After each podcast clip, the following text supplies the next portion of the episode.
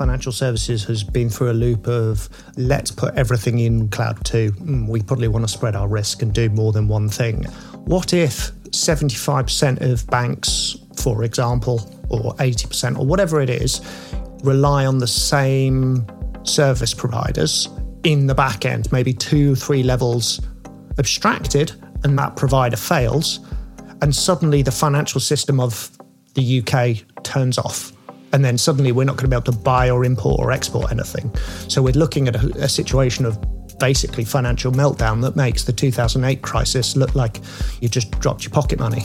It would be huge if that system went down, even if it was momentarily.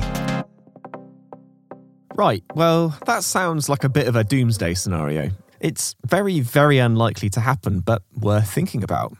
Because we've all worked with the cloud for a decade or more. It's nothing new, we've all heard of it before, and there's a reasonable chance you're using it right now to listen to this show. In fact, 93% of businesses are on the cloud in some way, shape, or form.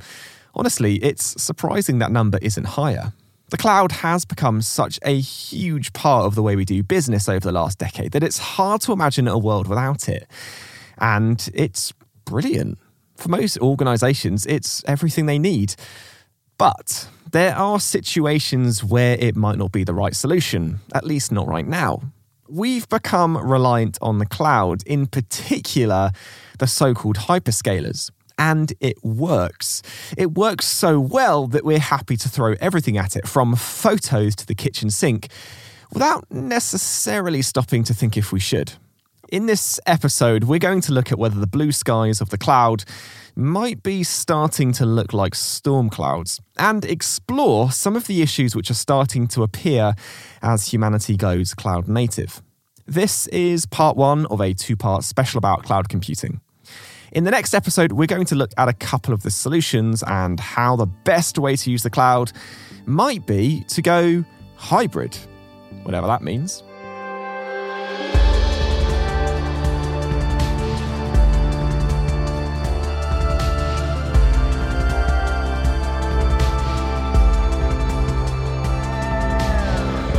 You're listening to Technology Untangled, a show which looks at the rapid evolution of technology and unravels the way it's changing our world. I'm your host, Michael Bird. Okay, so first, a very potted history, just so we're on the same page. The cloud is essentially getting somebody else to manage your data or run your compute and workloads. It allows on demand, scalable access to your stuff on a platform managed by somebody else who deals with all the fiddly bits as a service. If you want more cloud, you just pay for it. If you want less, you pay less. Somebody else keeps it running. So, in theory, you can reduce your reliance on owned or on premise servers and data centers. The term cloud was first coined in the early 90s, but the cloud really exploded with the launch of Amazon's Simple Storage Service and Elastic Cloud Compute in 2006. Google followed suit in 2008, and the rest, they say, is history. From a few early adopters, we are now, in the developed world, pretty much all in the cloud in some way or another. Everything from banks to our smartphones rely on as a service infrastructure to keep us going. So here's where the challenge comes in. And yes, I work for HPE who make this podcast, and HPE are known for selling on premise hardware. But even HPE know how powerful the cloud is and can be. So, that said, challenge number one is this if you don't own the platform, how do you know your data is in the right hands? And, well, how do you know it's actually secure? Put simply, what happens if something goes wrong? It's a massive potential issue. And we're not just talking about a few celebrity photos being hacked here, embarrassing though it is. We're talking about major data loss. And I guess at its most extreme, potentially the stalling of world economies. My name's Adrian Lovell. I'm the CTO for our financial services industry customers here at Hewlett Packard Enterprise. There is scaremongering and there are legitimate concerns. I think it is completely legitimate to say that you can run pretty much any service within financial services on a cloud provider. The question is more should you do it? And how do we make sure it's done in a way that is safe and secure? And by secure, I mean from a system stability point of view. So when we design and test technology systems in financial services, it has been core to financial services for as long as I've been in the industry that we test breaking them regularly. It is very common that we either pull out plugs, turn things off, see what happens to make sure that the systems don't fall over. Everything is duplicated, everything's doubled up. The idea of a single point of failure is heresy. You do not have single point of failures anywhere in your systems. Every single disaster scenario is documented. There's a manual that says if this thing breaks, this is what happens. The challenge is when we get into consuming things as services, we need to look at what is that service? fine, I might have some SLAs from a service provider, but what if that service provider fails to meet those SLAs? What's our plan B? Okay, fine, we'll have two service providers. We use service provider A, service provider B. And therefore, if A fails to meet their SLAs, we'll flip over to B. Everything's good. The problem is, what if service provider A and B, somewhere down the line, are both using the same core underlying infrastructure or technology platform? That way, one failure can take out both your service providers, and suddenly your whole environment has fallen over. And that's a problem you didn't really have when it was all in your own data center being managed yourself because you knew end to end the entire stack. Now you don't. And that's pretty bad for an individual firm. But where it gets really concerning and where the regulators are now looking at or starting to talk about what should we do here is what if 75% of banks, for example, or 80% or whatever it is, rely on the same service providers in the back end, maybe two, three levels abstracted, and that provider fails, and suddenly the financial system of the UK turns off. Firstly, it's unlikely just to impact the UK, but let's, for argument's sake, say it is the UK. Financial service system just turns off because of a technology outage. That effectively will impact the value and the worth of the pound sterling it could halve, it could go much lower. And suddenly, A, you can't pay people, and B, you can't go to the shops. And that's kind of a bit annoying. But if the value of the pound is based on the rest of the world having a level of trust that the economy of the UK is as it is and relatively secure and relatively stable, and then suddenly it isn't, the pound isn't going to be worth anything. And then suddenly we're not going to be able to buy or import or export anything. So we're looking at a, a situation of basically financial meltdown that makes the 2008 crisis look like you just dropped your pocket money.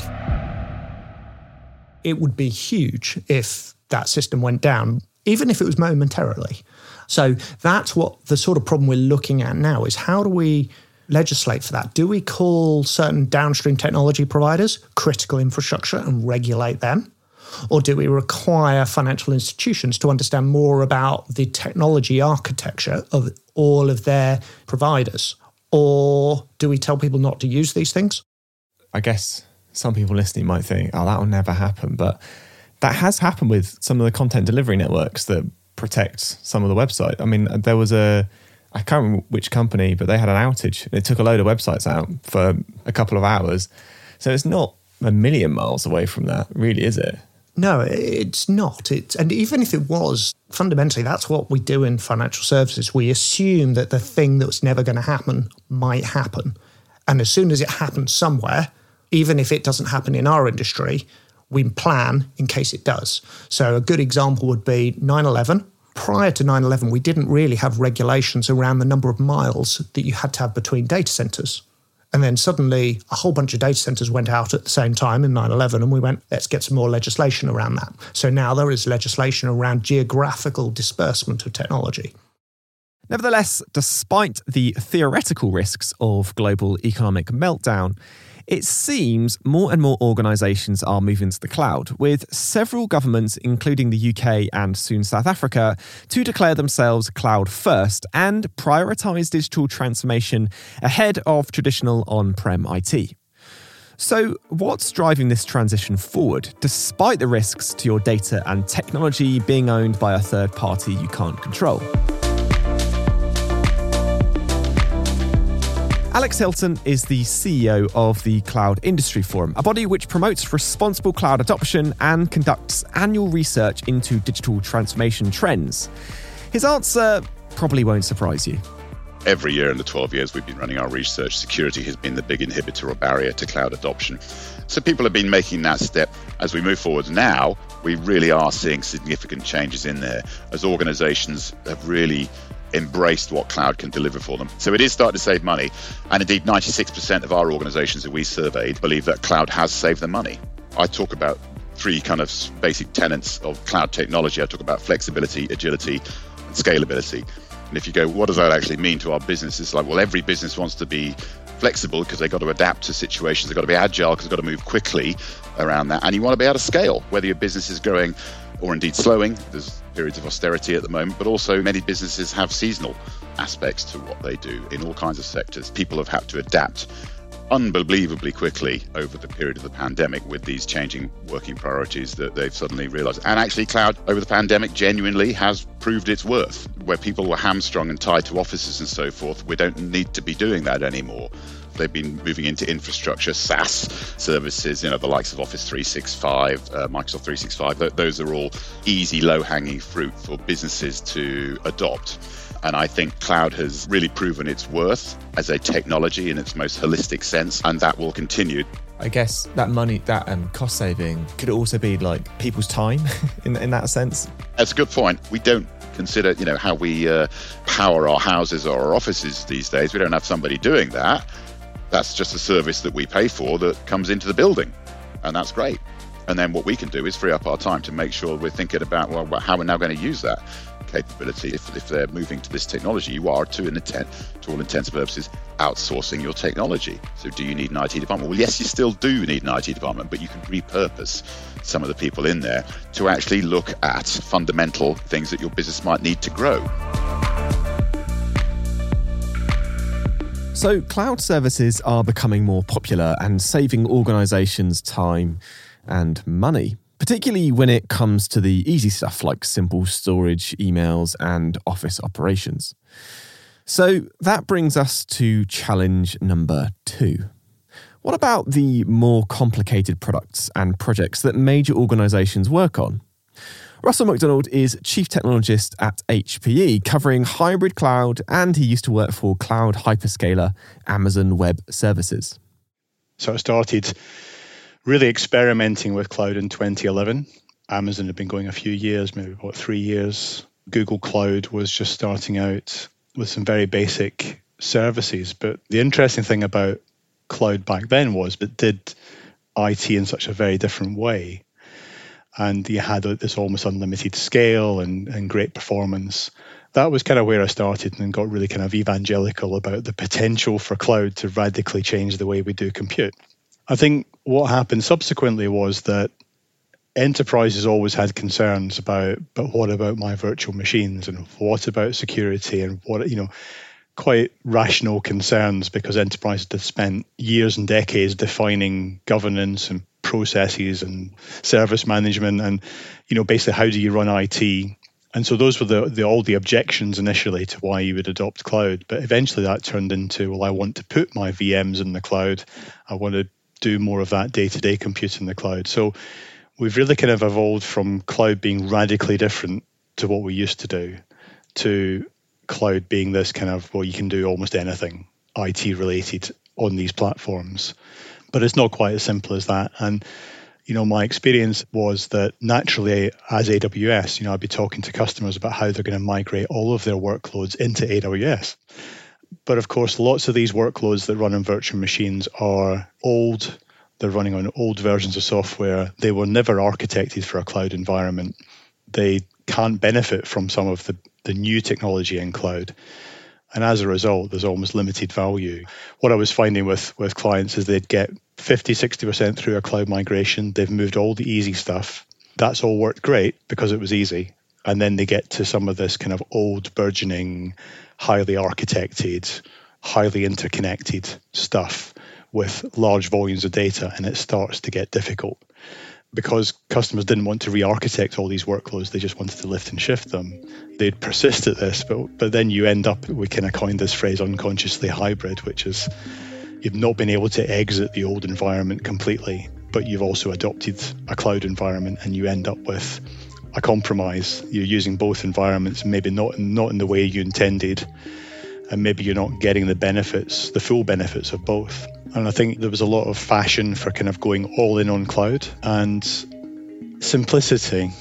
You know, there's some flawed economics here, which the business case for cloud could be justified by we can shut down all of our data centers and there'll be cashable savings out of that. It's a bit of a trap because you can't realize those cashable savings until the last workload leaves the data center. So if you get 80% through a cloud migration and then realize the, uh, the last 20% is too difficult, where are you hosting the 20%? You thought you were going to get rid of everything. Now there's a whole bunch of stuff you can't get rid of. What are you going to do with it? The answer in many cases is to store it somewhere else, and the likely place is off the cloud in your existing data center, so you end up just paying twice. And when we talk about the last few percent of the work and trying to force it on the cloud to finish the job, that is when things start to get really quite expensive. It's easy to think about on premise computing as just being server racks and desktop computers, but that's because it's what the majority of us probably know from our daily lives. However, there are whole industries built around on premise computing where actually moving to the cloud isn't just tricky, it's basically impossible without throwing away an eye watering amount of perfectly good infrastructure. I'm Adrian Becker. I work for Softworks Limited. We're specializing in Microsoft security and cloud infrastructure. I work with organizations ranging from 250 seats right up to large enterprises with 10, 20,000 staff worldwide. Adrian has been advising clients on IT infrastructure and cloud projects for around 20 years. He's not afraid to push back against clients who suggest ditching their specialist infrastructure to go all in on cloud when, well, there's no value in it. Can you give some perfect use cases for the cloud and some perfect use cases for not going to the cloud? perfect for the cloud. I'm a relatively young business, or um, I've been around for a little bit. All of our software is available as software as a service. We've got a, a workforce that is spread across a large area. We are mostly services based. We don't actually manufacture anything. They are a perfect case because you can literally pick all of that up, run all of the services, the applications, the systems that they will require can be put into the cloud. And when we then go back to for organizations where the clouds aren't perfect, what we find is normally organizations that's been around for quite a while. They've invested a lot. So, for example, R and D, manufacturing.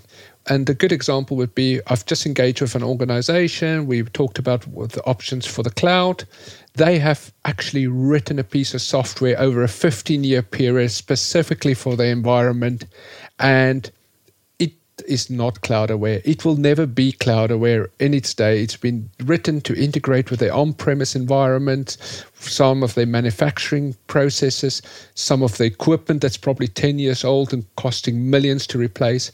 And we looked at them, and the first thing question was, can we change this application to be cloud aware? Well, we can't buy something off the shelf to match this. So we either got to go and bespoke change it, or secondly, we need to rewrite it and when they looked at the cost of rewriting, it was actually prohibitive in comparison to what it would be the return they would get because they would get yes they'll be able to move to the cloud but they're actually not going to get any new functionality and they will be pausing their development for 4 years while this application gets rewritten.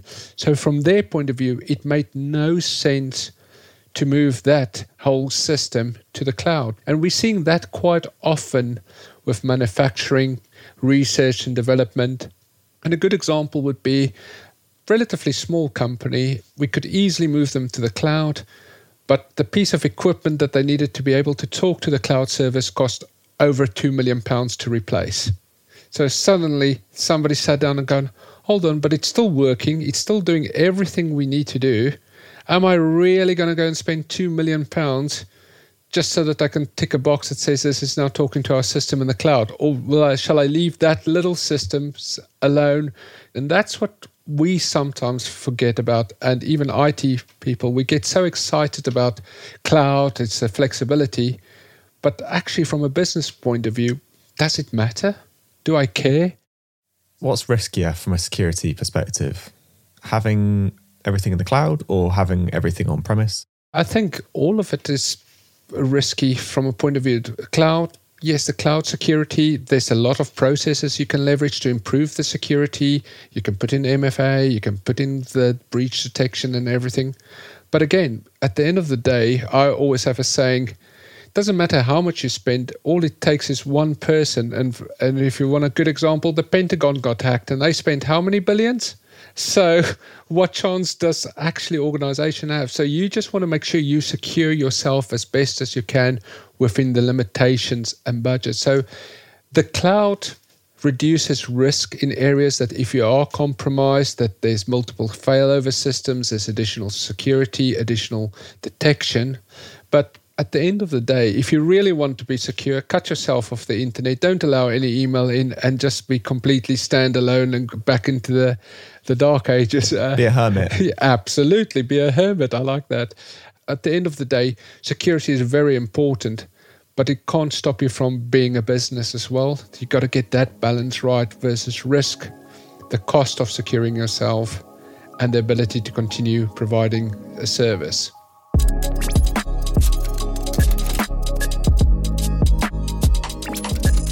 It's an interesting point and one I wanted to put to Alex Hilton. Clearly, there, there must be some organizations where there is stuff that they currently can't put into a cloud server, you know, can't put onto a, a hyperscaler at the moment for whatever reason. Do you think that's likely to always be the case? Or do you think in another 10 years' time, everything's going to be put into public cloud or, or a hyperscaler or similar? Yeah, very good question. I, I think it will take time. And I think there will be some organizations and some applications that will always be reluctant to move to cloud. Okay. And that might simply be because they're secure or the individuals have maybe a lack of trust in there. Or in actual fact, what we describe, you know, within the industry as legacy technology. Okay, so organizations do still use mainframes. They do still exist. A lot of enterprise organizations still have a mainframe in use within their organization. You know, the principle if it ain't broke, don't fix it does apply in here there are benefits to using on premise technology, absolutely. And I'm not for a moment shying away from that. Organizations actually, and again, our research backs this up, the biggest challenge organizations have in moving to cloud services nowadays is actually not security, it's about legacy and legacy compatibility and implementation in there. So, how do I migrate my on premise service to a cloud based service? And that's a big issue that organizations really have to figure out how to overcome. It's a challenge for many major organisations, and one which you could argue is holding them back. On the other hand, as Adrian and Alex said, if it's not broke, why fix it? I'm interested to know, though, how this affects probably one of the most important industries of them all financial services, where time literally means money. It was time to speak to HP's Adrian Lovell about whether the financial industry might be one of those where the right answer was giving the cloud some space, so to speak, and keeping the operations, as in many manufacturing and R&D organizations, on-prem. And if not, how do we keep key cloud infrastructure IT safe and secure? Can you talk to me a little bit about cloud adoption in financial services? Seems like it could be something that's I don't know, not necessarily compatible. You'd be surprised. It, it's fairly widespread. I think it's one of those industries that has been pretty much at the forefront of technology for years and years. It's very much a technology driven industry. Different levels of maturity across as you would get on on any any industry, but if anything, financial services has been through most firms anyway have been through a loop of let's put everything in one hyperscaler to mm, we probably want to spread our risk and do more than one thing and adopting cloud with multiple hyperscalers multiple on-premises data centers and multiple colo sites as well. That seems to be where most people are and the industry as a whole seems to be trying to find where that sweet spot is rather than debating should there be a sweet spot? Pandora's box is opened. We're not going to be able to ban these things what's the right answer? And there's lots of questions and there's lots of potential solutions. The problem is we've got to do it in a way that A, doesn't put an undue burden on the financial services firms in question, and B, doesn't damage the technology industry because, especially in the UK, is pretty much the centre of the fintech world from a financial technology point of view. We don't want to destroy all the new companies offering services to financial services companies by unduly regulating them, but we do need to protect the system. I suppose the perception of financial services is that there's just tons and tons of regulation and checks and balances. Around the cloud, there must just be loads of regulation about where you can put stuff, how you can put stuff, data retention, that kind of stuff.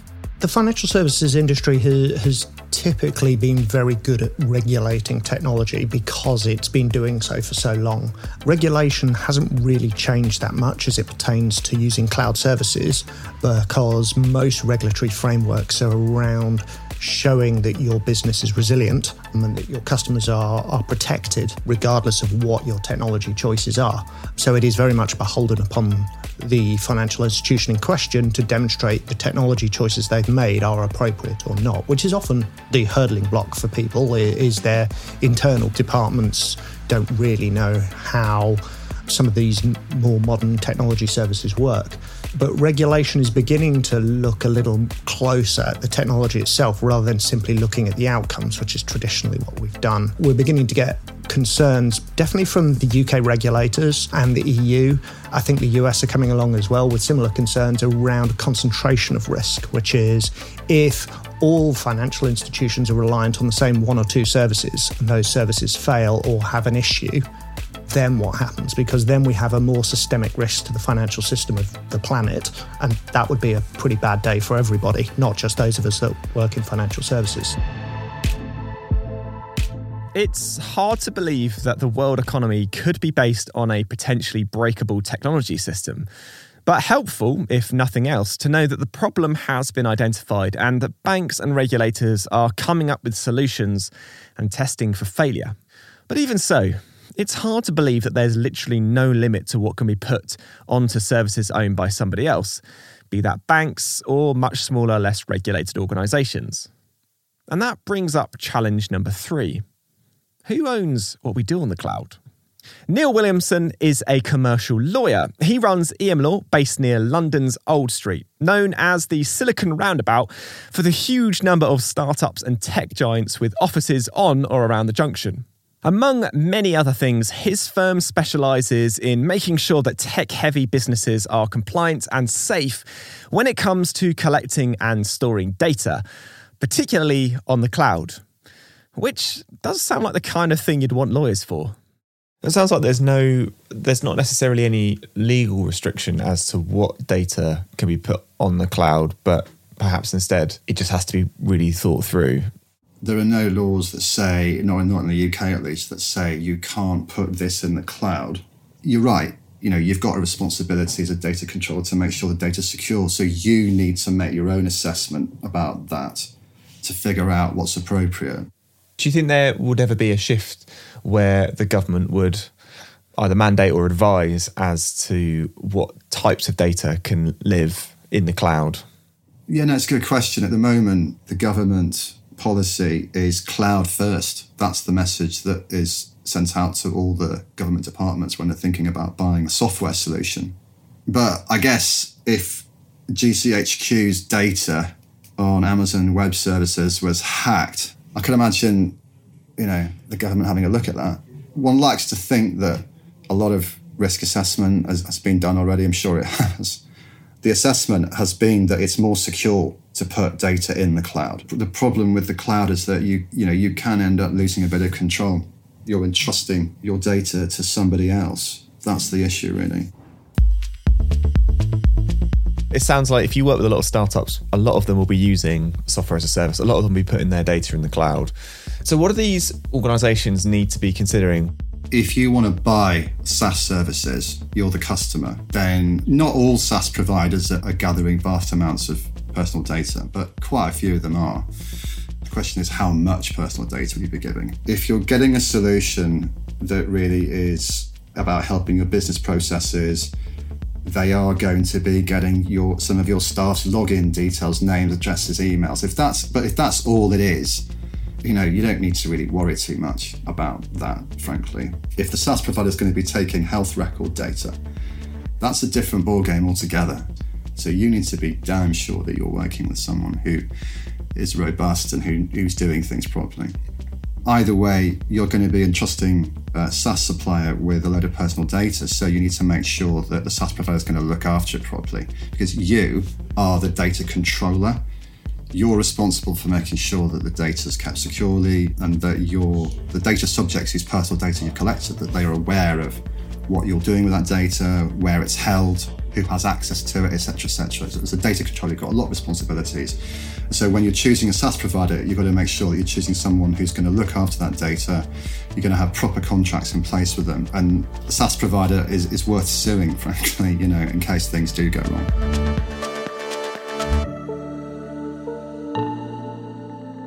So it really is the case that we're kind of being left to our own devices when it comes to data security in the cloud.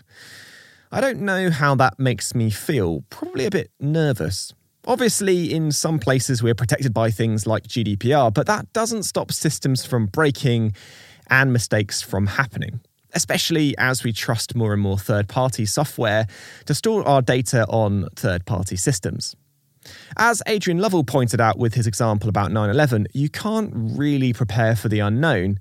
And whilst the government may not be considering more legislation for protecting the cloud and the data we store on it, who knows what might happen in the future? That, in turn, could have a huge knock on effect for organisations if they have to wind back some of their storage plans. Of course, all of this is hypothetical. One thing that is bound to happen in the future is the planet getting warmer, and that's going to impact our lives in a whole load of ways, from economic upheaval to human upheaval. The cloud has been seen for years as a kind of get out of jail free card for organisations when it comes to their environmental impact and sustainability policies. By shifting all the carbon emissions of their IT infrastructure off to a third party, the CO2 created by their organisation drops dramatically. But the thing is, it doesn't actually drop off, it's just been moved. There is, of course, an argument that the hyperscalers like Google, Microsoft, and AWS are doing us all a favour by grouping our IT together and adapting their capacity to meet our demand. But was that oversimplifying it? Russell McDonald is passionate about sustainability in the technology industry, so I put the question to him. Surely they've got racks and racks of servers. They can switch those servers off. They could power it from a big wind turbine or some solar panels or some batteries. They can uh, optimize everything, voltages on CPUs within an inch of its life. Like, that must be a more efficient, more sustainable way to doing it than buying lots of different versions of the same thing in lots of tiny little data set or you know, relatively small data centers dotted around you know, the world. Surely that's more sustainable what you're getting with cloud is hyperscale. It's hyperscale automation. So there are benefits, and these companies got deep pockets, so they can buy shares in wind farms and solar farms and all those sort of things, which is great. Although this isn't the cloud provider's fault, but just in general with IT, IT is one of the fastest growing sectors in the world. We're already consuming more energy as an IT sector than the whole of air travel globally, and we're growing exponentially year on year. So there is a kind of global challenge about the digitization of our economy means that our energy consumption is actually becoming unsustainable. And cloud providers and tech providers who buy up renewable energy aren't really solving the problem because we need a lot more renewable energy to decarbonize the rest of the world. So it's all very well saying my cloud workloads are powered by renewable energy, but the steel plant is still running off of gas power or coal power. So, in that sort of term, there are bigger problems to worry about. And I think renewable energy for cloud is, yeah, that's is a good thing, but it's not the solution. And it doesn't mean that you've got a get out of jail free pass. There's almost a kind of idea with cloud that there are no limits on your consumption. You know, it's hyperscale, you can use as much as you like. But I think the flip side of that is we're in an age where we're having to reconsider how we consume, and that that touches all aspects of our life. So, whilst it's great that the big organizations and hyperscalers are investing in renewables, that doesn't necessarily solve the problem of the enormous amounts of energy that they are using. And besides, do their customers really care about the environment anyway? Well, you'd hope so. Companies all want to make a song and dance about their green credentials these days, and green IT is a huge part of that. The man with the figures is Alex Hilton of the Cloud Industry Forum we really trying to wanted to get a bit of a handle on how important sustainability is to organizations and what that actually means. So, you know, we looked at this and we looked at ESG, which is environmental, social, and governance, and sustainability. So we put these all in the same bucket to really get a bit of an understanding around it. And the long and the short of it is 84% of organizations, businesses, this is UK businesses, said that environmental and sustainability is really important when they're choosing a cloud vendor. It's really important. It's a top draw priority when they choose uh, a vendor. However, when it comes to priorities when choosing the cloud service, or particularly the provider who's delivering the cloud services, the sustainability bit actually falls quite a long way down the stack. So remember, 84% say it's super important, top priority. However, when it comes to actually making that decision, 53% said no, price is the number one thing followed by availability of services, followed by the trust of the provider. And actually, sustainability fell way down the stack there to only 25% of organizations. So, my question there is really are businesses just paying lip service to this? Is it something that we think is an important thing to do because we've been thumped over the head with this for quite a long time and we recognize the importance of it, certainly perhaps for our children's generation, but actually they're not really voting with their feet when it comes to the purchasing side of that? Do you think that's part of that is because if you're putting something on somebody else's infrastructure, it's kind of out of sight, out of mind? The kind of tangibility of it. Yeah. Yeah, I think so. I like to hope and think we're a little bit more intelligent, sophisticated about it in terms of our approach to technology. And I think, you know, again, when you talk to all the big providers, these days, they actually all have a very good and a very strong sustainability story. At the very least, carbon neutral. Microsoft, Google, and AWS have all made very strong statements in context. So I think that's important. I think anybody who's utilizing those cloud services from any of those big vendors and then is working with a third party who might be sourcing those services on their behalf just has to think through how does that actually reflect for me? Would I change my cloud provider who has a poor sustainability record because actually price is my priority? or will I pay a little bit more for that service, even though it's going to cost me more, but a great sustainability and eco record around that one? So uh, it's an interesting one. It's the first time we've looked at this really in any more depth, but it is something that clearly is you know preying on people's minds. Catastrophic crashes, legacy systems which won't migrate, tricky data protection laws, and questions around sustainability. This has been an episode all about how the dream of the cloud may be getting flipped upside down. But it's not all bad news. Firstly, whilst the cloud has some specialist problems and we shouldn't shy away from the potential world ending economic crashes, these are enterprise level and relevant largely to specific use cases. We aren't all running banks. Not at home, anyway. For the vast majority of us, the cloud is a convenient, accessible way to get hold of what we want and serve people products they want. Be that world changing, multi billion dollar enterprise level workloads, or simply to share a cute photo of your cat. But what if there was a better way? In the next episode, we'll be looking at some of the solutions to these problems, from finding the right people to hybrid models, which mean you get the best of both worlds. Until then, you've been listening to Technology Untangled. I'm your host, Michael Bird, and a huge thanks to Alex Hilton, Adrian Becker, Neil Williamson, Adrian Lovell, and Russell McDonald.